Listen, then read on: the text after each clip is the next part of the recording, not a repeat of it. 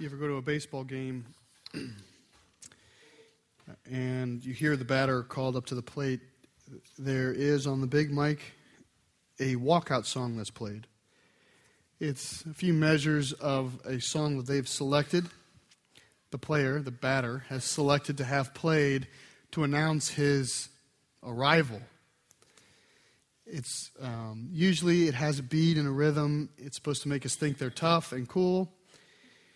Um, and it's supposed to kind of accompany the player to give him a certain sort of gravitas, um, you know, as he prepares to hit the ball. And this isn't just in baseball. This idea kind of crosses sports and basketball. When the team is about to come out at game time, all the lights go down in the arena. And then you get the sirens, you know, same with hockey. And then the beat comes in. And if you're a person like me, I'm a sucker for all of that. Uh, I go for it. And uh, my blood gets going, and then the spotlight hits. And, and with basketball, they'll call out the players one by one, and they have that guy with the Allen Iverson. And he comes out, and, and I like Allen Iverson. Yeah, baby. Know, you get all going, and in football, they bust through the tunnel, and he comes out, and there's cheerleaders and fireworks, airplanes, and the walkout song is just, yeah, you know, I mean, and in the military, the same thing, you know, there's generals come and we play songs. We're, we're obliged to kind of listen and endure the walkout song. Um, but even in, I think of, in, when in, even when he invaded Iraq, there was this need for shock and awe. There was this strategic notion that if we can prevent, present ourselves in such a way right up front, if we can just stand up and this is who we are with massive shock and awe, that that would shake the will to fight of the enemy. That's what, that's what the walkout song does. And kind of a, and if you're a professor and you don't get any of this, you should know you haven't escaped the walkout song. If you're going to give a lecture at UC Cal Berkeley on molecular biology, someone will give you, give you an introduction. And they're going to tell everybody everything you ever did and wrote and how smart you are, and that's your walkout song. It's just a different kind of walkout song. The whole idea is, is to kind of give the speaker or actor a certain degree of import, to associate with them a certain kind of authority, and that that authority would carry forth to to kind of infill the words or actions of the person. That's what's happening in a walkout song. And today, you're going to see, I haven't decided whether it's God's walkout song or whether it's Moses' walkout song, uh, but that's what we're going to listen to and study in his word. In, in Exodus 19, actually. So if you have a Bible, would you please turn to Exodus 19, which I think is page 52 if you're using one of the ones we provide. We have a lot to say. I have a lot to say. The Word has a lot to say. Uh, we're covering 11 chapters. So, just want to get you ready. Put your listening caps on.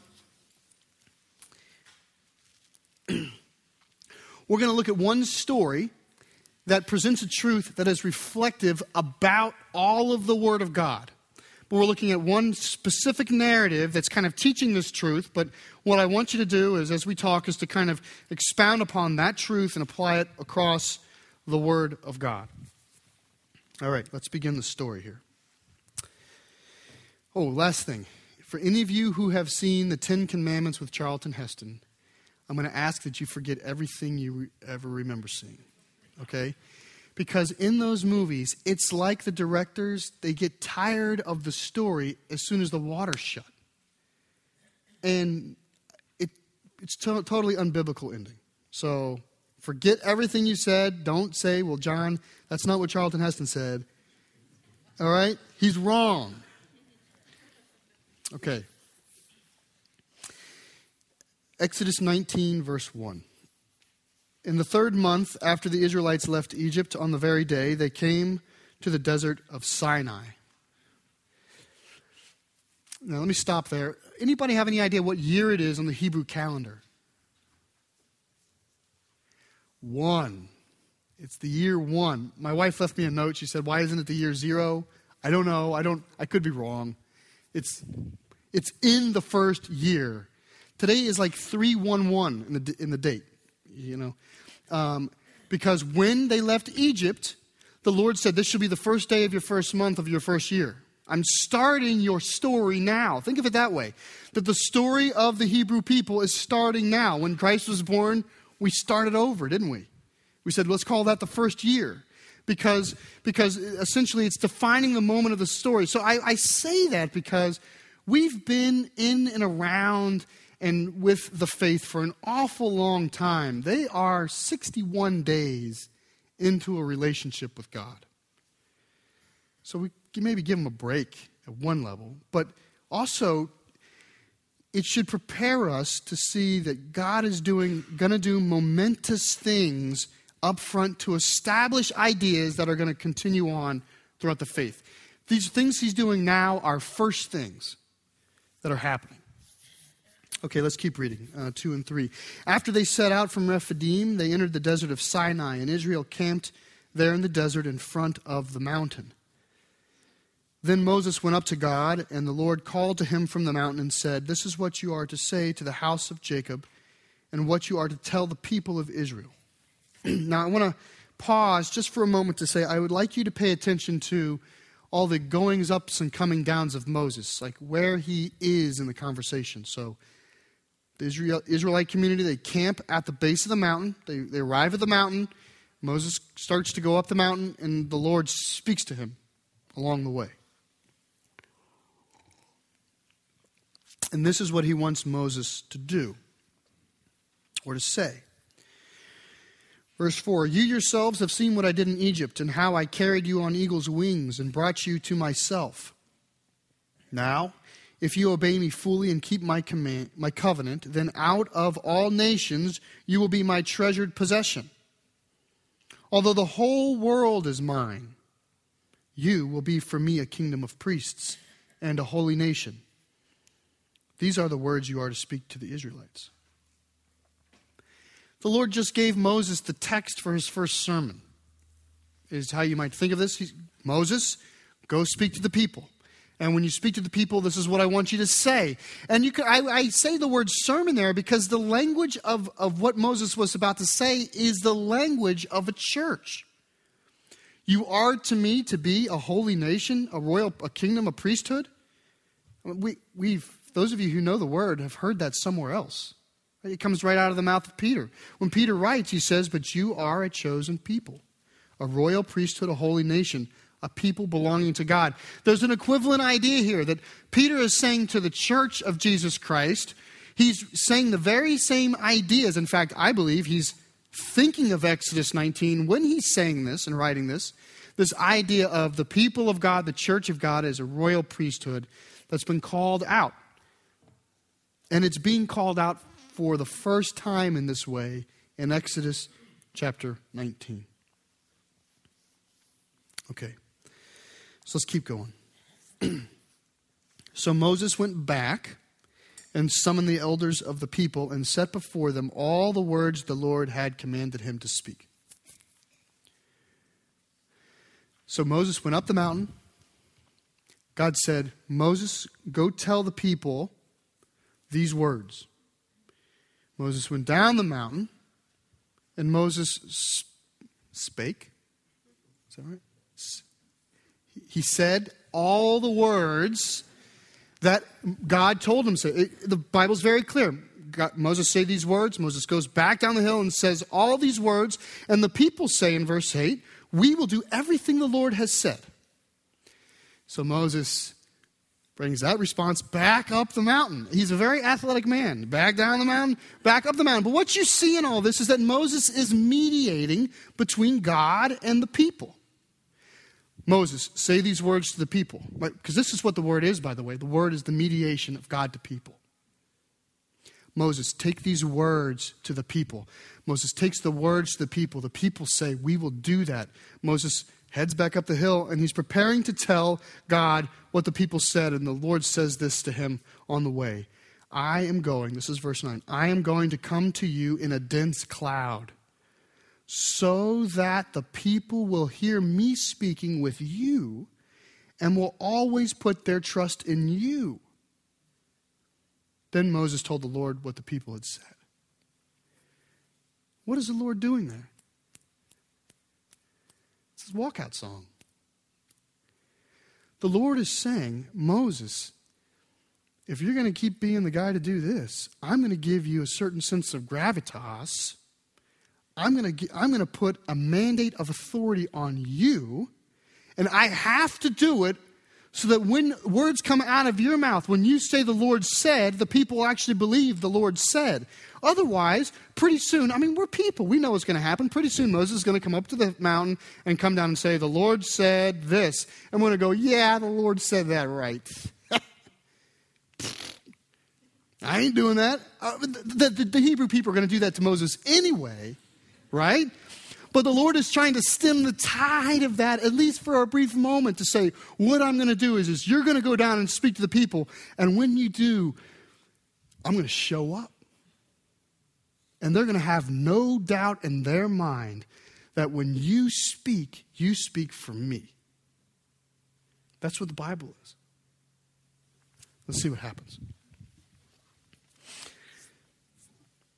so here's kind of the prelude to the walkout. the Lord said to Moses, Go to the people and consecrate them today and tomorrow.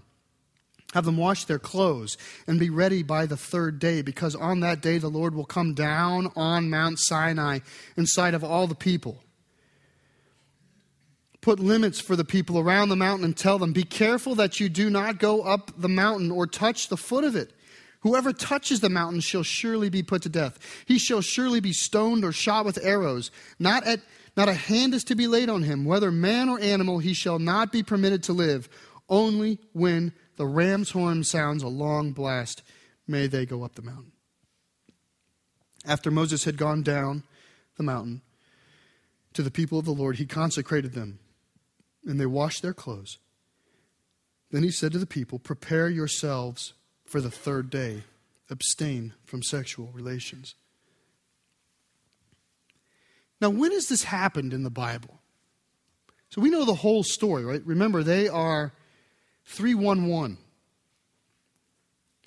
When in the Bible, this is why movies like Ten Commandments get me upset, because when in the Bible has God decided that heaven is going to come down and scrape the earth, and God is going to speak out, and that the entire mountain is holy? I mean, this is profound. This is a profound moment. God is saying, I'm going to take heaven, and, and you're going to see it in a second. I'm going to take heaven, and it's going to descend until the, the, the doors of the temple open up to the peak of the mountain. And out of that, my voice will come, and it will billow like fire and smoke, and the world will know that I am God.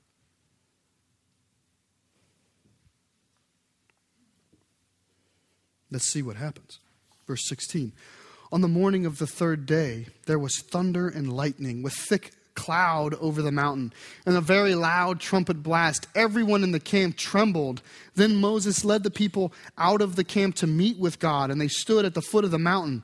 Mount Sinai was covered with smoke because the Lord had descended on it in fire. The smoke billowed up from it like smoke from a furnace. The whole mountain trembled violently, and the sound of the trumpet grew louder and louder. Then Moses spoke, and the voice of God answered him.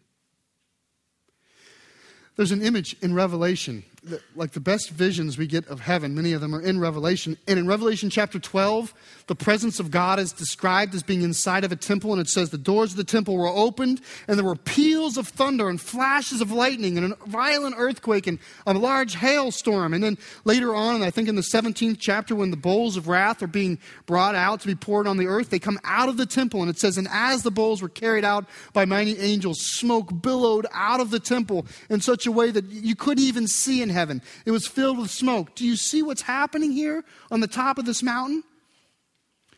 The very own presence of the Lord is being presented to the people. This doesn't happen every day. In the movie, the waters close and Moses shows up with tablets. There is something that's absolutely profound here. The Lord shows up and says, I'm going to come and present myself in a way that has never been seen before by my people.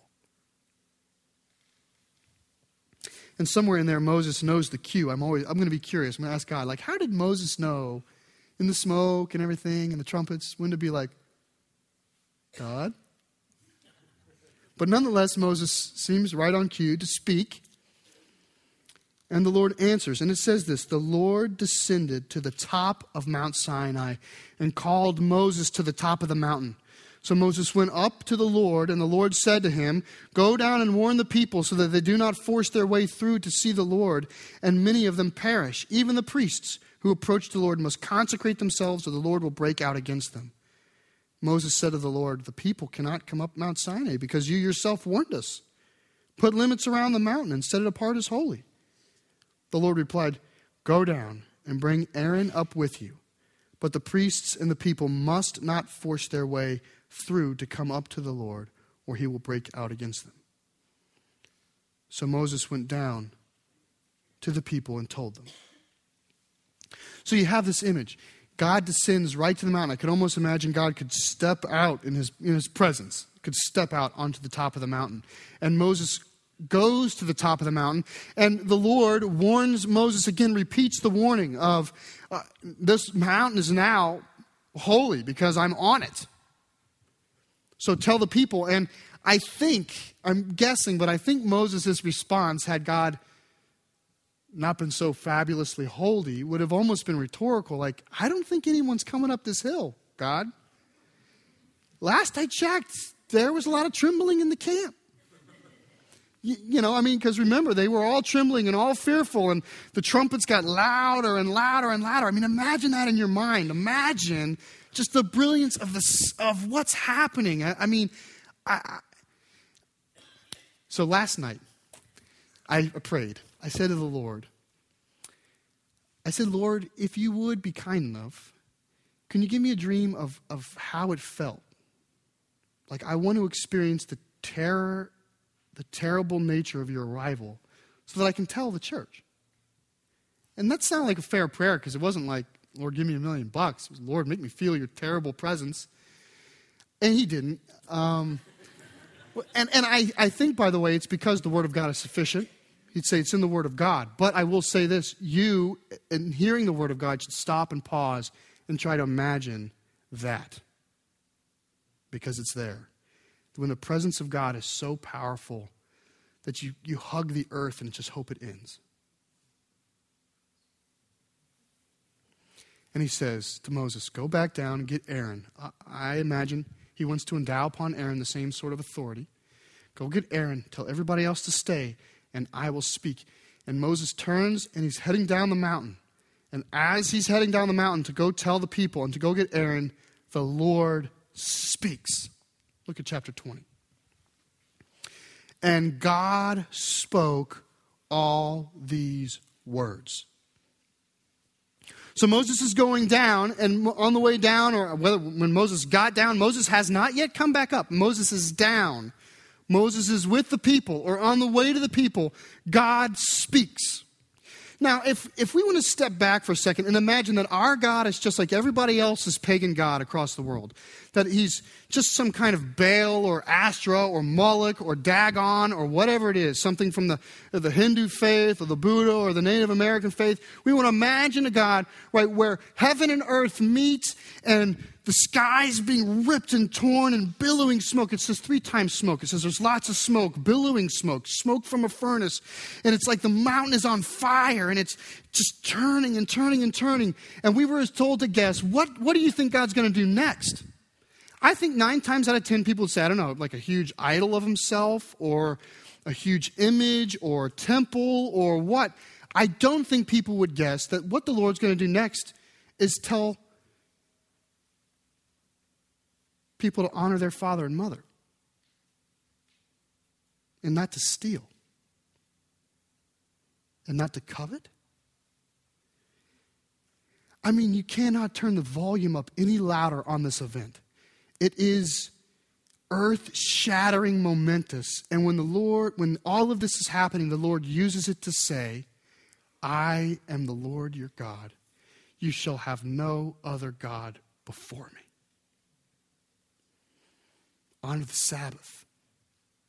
Don't bow down to idols. Don't covet. Don't murder. It's 10 words.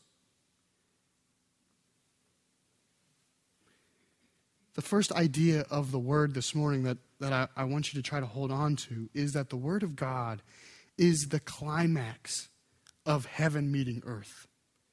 This, the word of God, is, is the re it's what God's trying to do when he meets with us. He's trying to explain himself and divulge himself and describe himself. And that happens that the word of God is not secondary to our relationship with Christ, the reality of the people of God. It's central to the reality of the people of God. All the people are gathered around the mountain. All of them are hoping that this will end. All of them are gripping in terror and wondering. And God uses that moment to share his law That's what he does. The Word of God is divinely spoken and inspired, and it is the climax, it is the climactic gift to the church.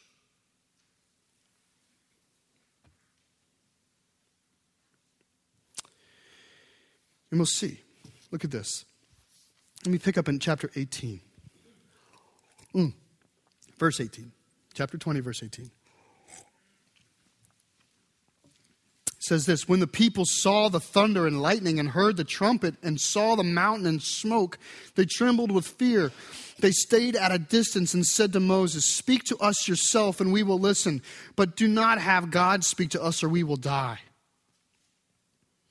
Moses said to the people, Do not be afraid. God has come to test you so that the fear of God will be with you to keep you from sinning. The people remained at a distance while Moses approached the thick darkness where God was. Do you see what happens? Moses comes down, God speaks and billows behind him the Ten Commandments of God. I am the Lord your God. And he begins to speak. And when, Moses, when they finally turn to Moses, they say to Moses, It has to stop. We can bear this no longer. Moses, whatever you tell us we'll do. You go listen to God, you go receive from the Lord. Just just we cannot bear to live beneath the mighty voice of the living God. And Moses says this uh, paradoxical statement. He says, Don't be afraid. The purpose of this is so that you would fear God. Which is, God, is, is the Bible's way of saying, Don't be afraid for your life God is not about to take your life. What God is trying to do is instill in you a healthy sense of who He is so that the Word of God would preserve your life from sin. Right? He's just trying to instill in you a, a healthy fear of God to keep you from sinning. In other words, God's voice is imparting into this very word for the people his power so that when we read this, we realize it's not written by a man, it's not written by a prophet, it's written by God Himself. And the fear of God should keep us from sinning. It means that when God says, Thou shalt not murder, He's serious. That His voice shakes the earth when He says this.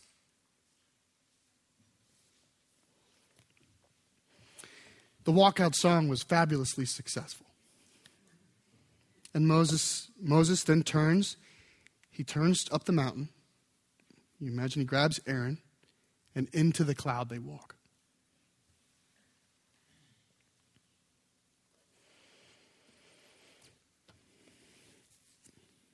Then God begins to speak, and over the next couple chapters, you can see he he speaks here. Look at chapter 21. You know, so you have this moment where God's going to speak this profound moment. To me, it is as significant as when God enters into covenant with Abraham and the pot, the pot of fire goes through between the animals. This is a fabulous moment that apparently Hollywood never seems to want to talk about. And then in all of this, Moses goes up in the cloud, and then what does God tell him? God opens his mouth and says, If you have any Hebrew servants, here's an appropriate way to care for them. And if someone gets injured by an axe head, here's the way that you deal with the justice of that. And by the way, this is how you celebrate the Sabbath, and these are the festivals you want to do. And people have property, and they have property that need to be protected. And there's we have social responsibilities. Look, chapter 21. By the way, these are see the quotations. Look at chapter 21. This is God speaking. These are the laws you are to set before them. God is speaking to Moses in the cloud at the top of the mountain. Chapter 21. See all the quotation marks there? Look at chapter 22. You see the quotation marks? God's not done talking. Chapter 22, chapter 23, quotation marks, Sabbath laws, annual festival, all the way through chapter 23. Es- essentially, what happens is Moses goes up the mountain, he receives the, the law from God. Okay, that's what's trying to be described here, is that the law, the, the large law, was given to Moses during this time. This unbelievably, I'm, I'm using maybe your words, not mine. I'm not using your, I'm using some person's words. The unbelievably mundane, boring laws that we don't like to read and we skip whenever we get a chance. That's what God gave Moses in the smoke of his presence. Which again feels odd to me. Like this huge event, and we come out of it knowing about what to do with Hebrew servants? Which raises the second point, which is God's word gives direction for our daily life.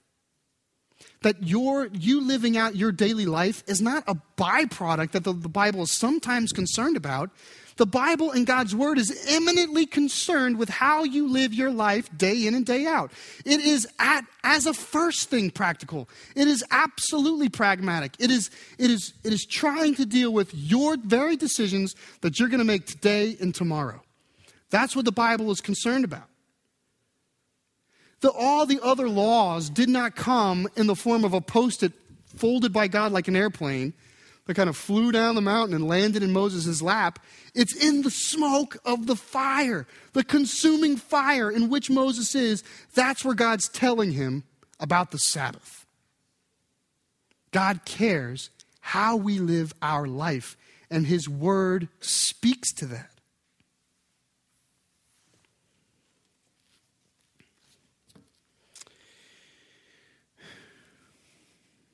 Okay. You should be in chapter 24 now. I want to show you one last thing that, the, that about the word, and then we'll kind of flip, flip the idea on its head. So, after some time, chapters 21, 22, 23, the Lord has given Moses all of this information. Now, let's look at chapter 24, verses 3 through 8. Okay, so he's received everything from the Lord, okay? It says, When Moses went and told the people all the Lord's words and laws, they responded with one voice, Everything the Lord has said, we will do. Moses then wrote down everything the Lord had said. He got up early in the next morning and built an altar at the foot of the mountain and set up 12 stone pillars representing the 12 tribes of Israel. Then he sent young Israelite men, and they offered burnt offerings and sacrificed young bulls as fellowship offerings to the Lord. Moses took half of the blood and put it in bowls, and the other half sprinkled on the altar. Then he took the book of the covenant, he read it to the people. They responded, We will do everything the Lord has said, we will obey. Then Moses took the blood, sprinkled it on the people, and said, This is the blood of the covenant that the Lord has made with you in accordance with all these words.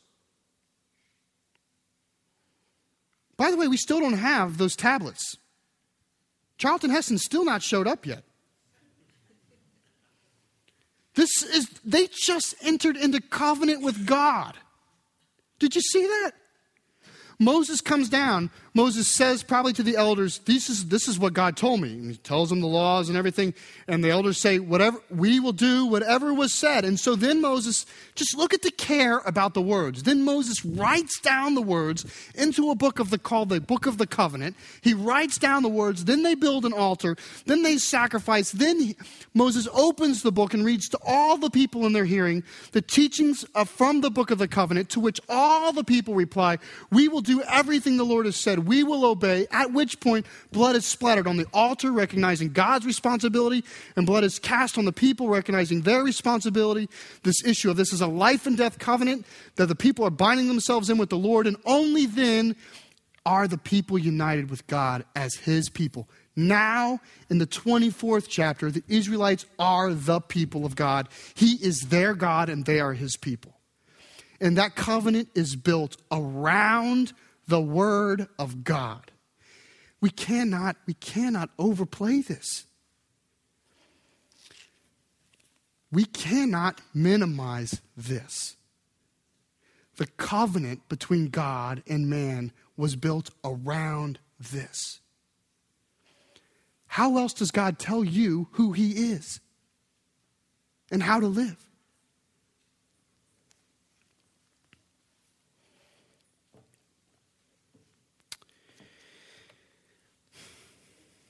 I want to stop and, well, I want to say this last point that we just have to notice is that in all of this, God begins to write things down for the people. In fact, we see it. We see it one more time. Let's keep reading 12 to 18. You'll see this idea of writing down one more time. The Lord said to Moses, now that now the people are God's people now, they're in covenant. And the Lord says, Come up to me on the mountain and stay here, and I will give you the tablets of stone with the law and commands I have written for their instruction. Then Moses set out with Joshua his aide, and Moses went up on the mountain of God. He said to the elders, Wait here for us until we come back to you. Aaron and Hur are with you, and anyone involved in a dispute can go to them. When Moses went up to the mountain, the cloud covered it, and the glory of the Lord settled on Mount Sinai. For six days the cloud covered the mountain, and on the seventh day the Lord called to Moses from within the cloud. To the Israelites, the glory of the Lord looked like a consuming fire on top of the mountain. Then Moses entered the cloud as as he went up the mountain, and he stayed on the mountain 40 days and 40 nights. We know from other texts in Deuteronomy, Moses was in the cloud 40 days and 40 nights. He neither ate nor drank. He feasted on the word of God. When, when Jesus quotes in the desert from Deuteronomy 8, man does not live by bread alone, but on every word that comes out of the mouth of God, I think, I know that Jesus is quoting Deuteronomy 8, but I think that Jesus is thinking of these moments. Saying, if I am in pure fellowship with God, his word alone is sufficient. And it is during that time that Moses is there for 40 days and 40 nights, and God, with his very own finger, inscribes his very own words on these tablets, and he inscribes every word and he gives it to Moses, and that's what Moses has. This last idea is if God, God cares so much about his word that he has it written down, it isn't like he had a conversation in 311 and we have to kind of scratch and figure out what was said. God has it written down for his people to carry with them so that we can understand the will of God.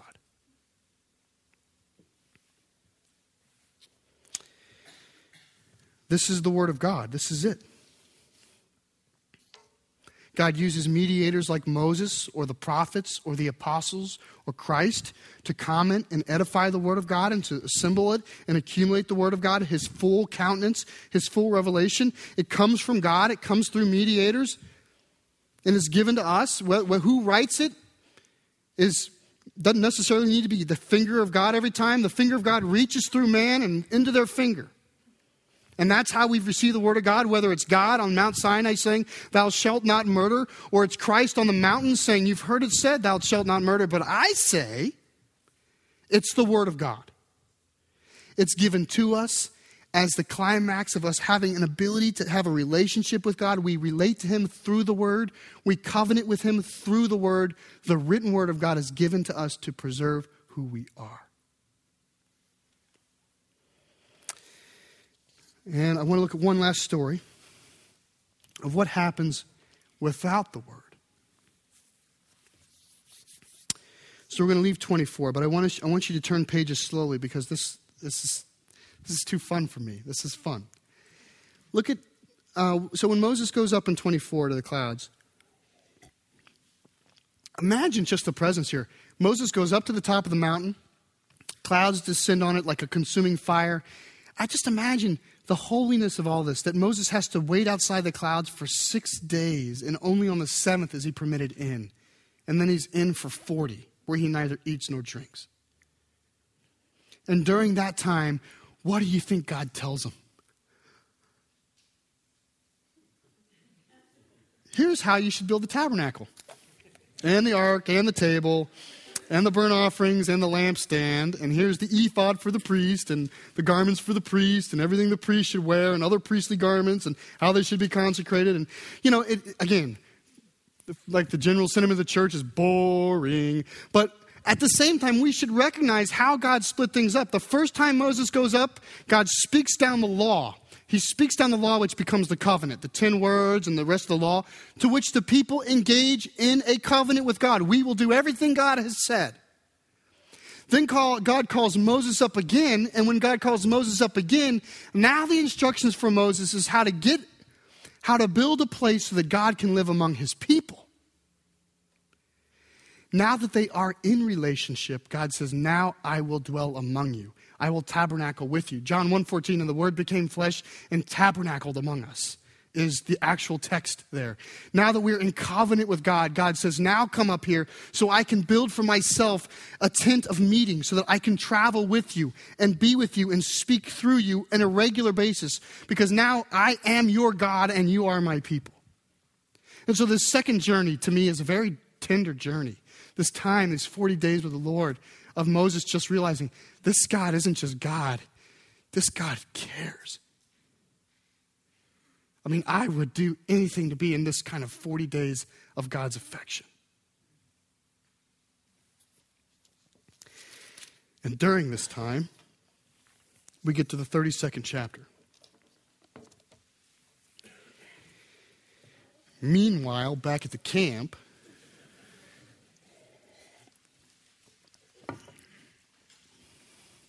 There are the people who do not have the word. Now, they have the covenant. They technically have possession of the word. So, listen, church. They have the word, but they don't have the word, if you know what I mean. They have the word, but it's sitting on a shelf. They have the word, but they don't know the word. They have the word, but they not desire neither to know it better nor to make it part of their life. That's what I mean by don't have the word, okay? Remember, this is the church. This is the covenanted people of God that we're about to read about.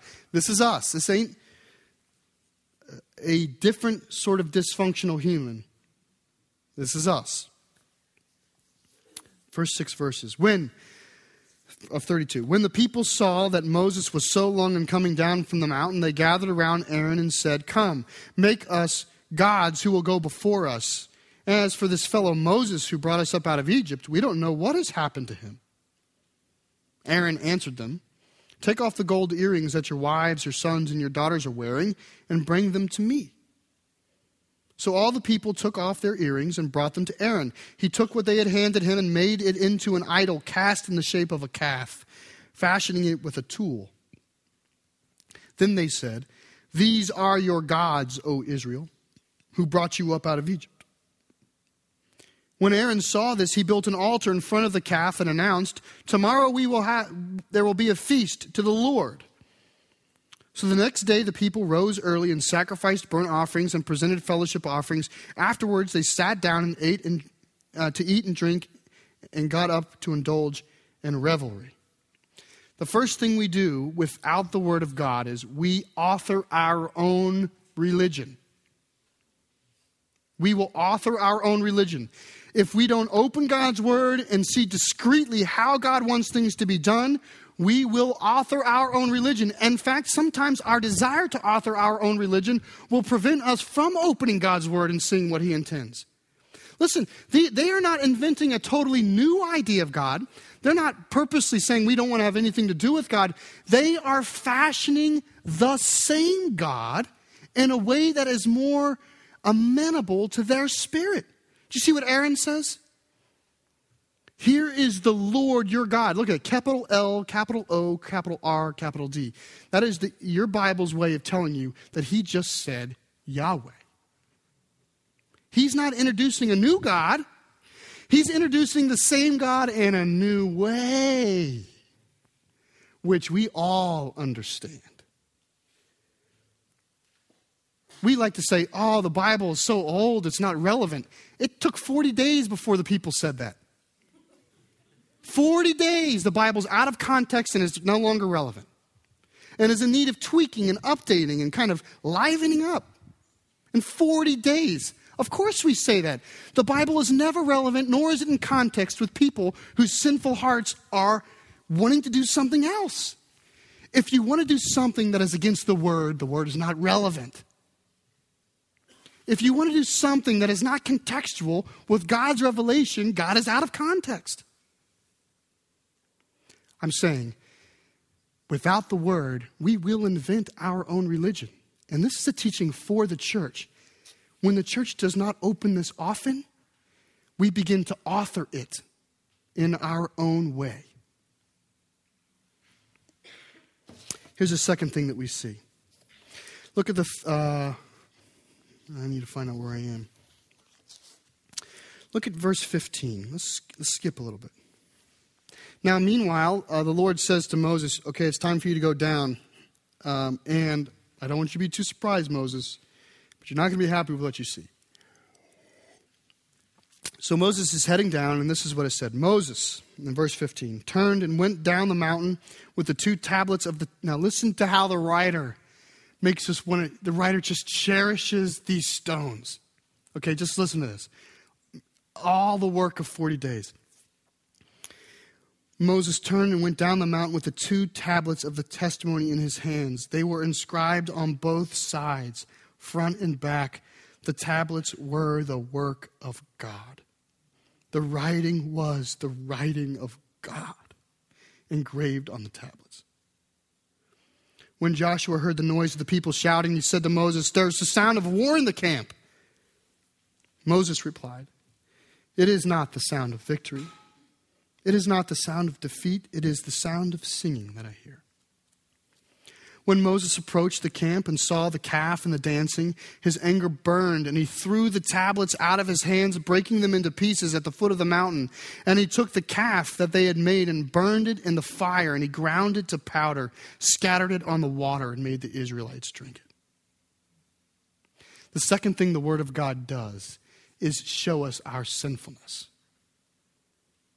It shows us our sinfulness. That's exactly what these tablets did. These tablets were not destroyed in vain. These tablets did exactly what they were designed to do. Moses is carrying down the covenantal tablets with the law of God written for his people who had bound themselves in covenant and sacrifice and blood at risk of death. We will do everything that's written on the covenant. We will do it all. And Moses walks into this revelry in this crowd dancing, and he breaks the tablets saying, as to to say, You have violated the covenant. You have broken the very laws that 40 days ago you bound yourself in through blood. The Word of God, and only the Word of God will do this. When you don't read the Word of God, when you don't receive the Word of God as a deeply cherished possession, you turn down God's ability to tell you of your sinfulness.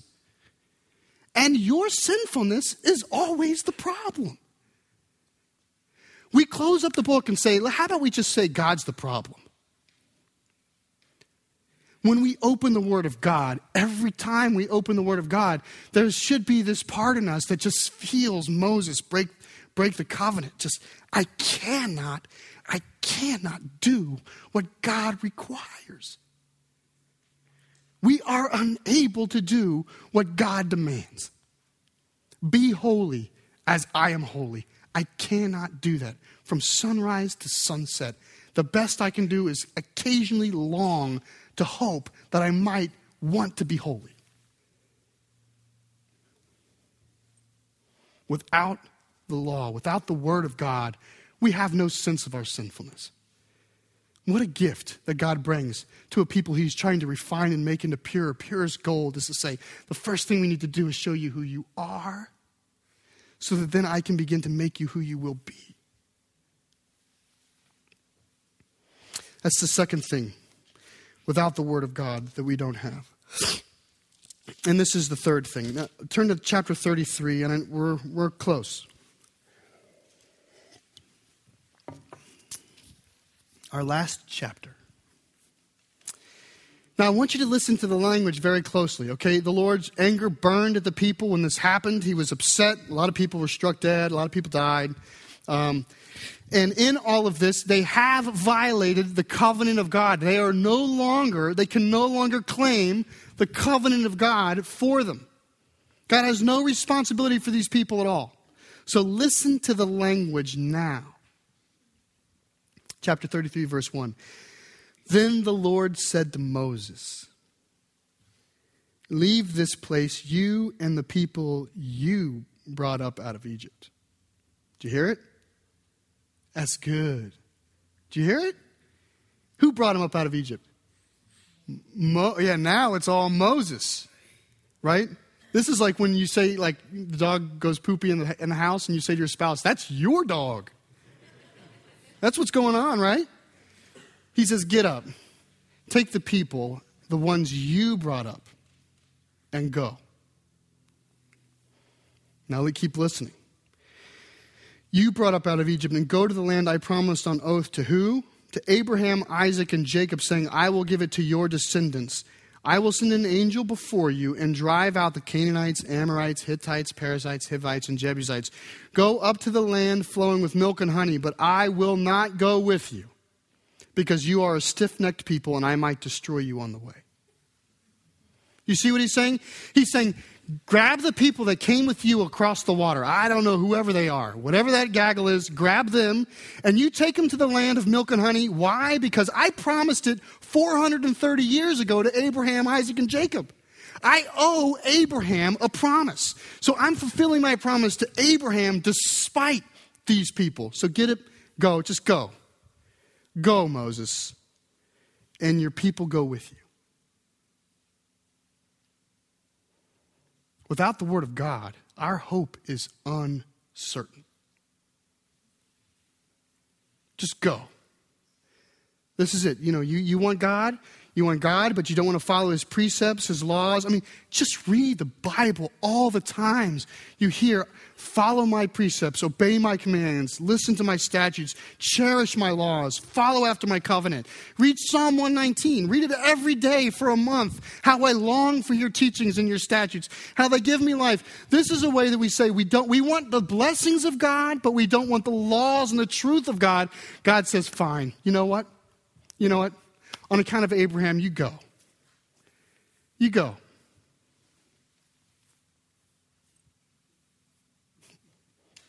In fact, this is what when the people heard these distressing words, they began to mourn, and no one put on any ornaments.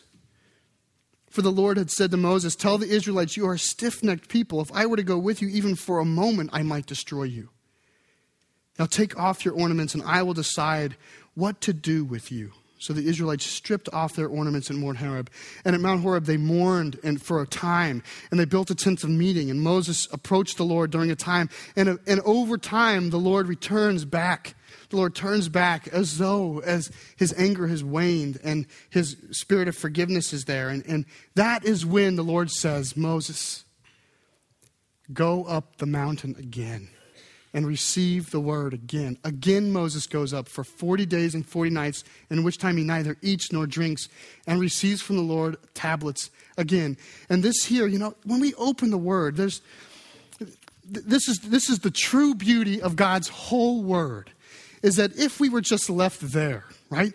All we would ever know is we cannot keep the word of God faithfully. We cannot live up to his statutes. There'd be this feeling like every time Moses is going to come down from the mountain, he's going to break the tablets on our heads.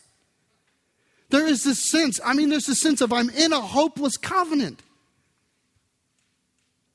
There is this just woefulness.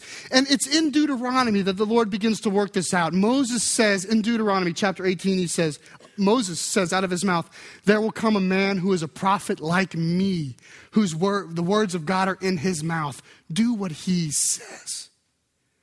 There will be a new covenant.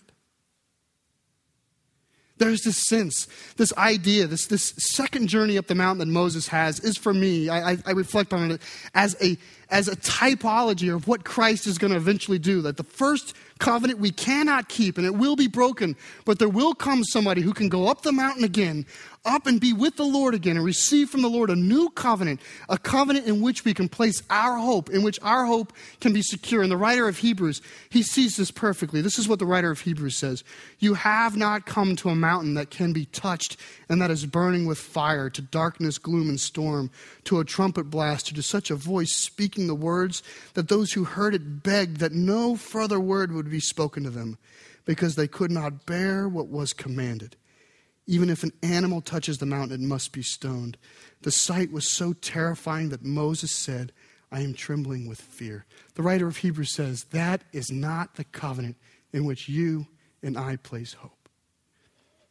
He goes on, he says, But you have come to a Mount Zion to a heavenly Jerusalem, to a city of the living God. You have come to where thousands upon thousands of angels in joyful assembly to the church of the firstborn, whose names are written in heaven. You have come to God, the judge of all men, to the spirit of the righteous men made perfect, to Jesus, the mediator of a new covenant, and to the one sprinkled with blood that speaks a better word than the blood of Abel.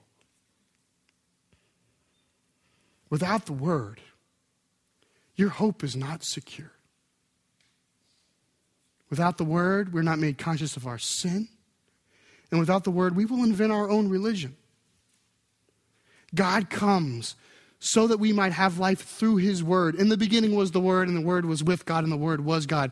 The word is the gift to mankind, and it's brought to us. And the writer of Hebrews ends that whole statement with this sentence See to it that you do not refuse him who speaks. Is the word centered in our lives. Amen.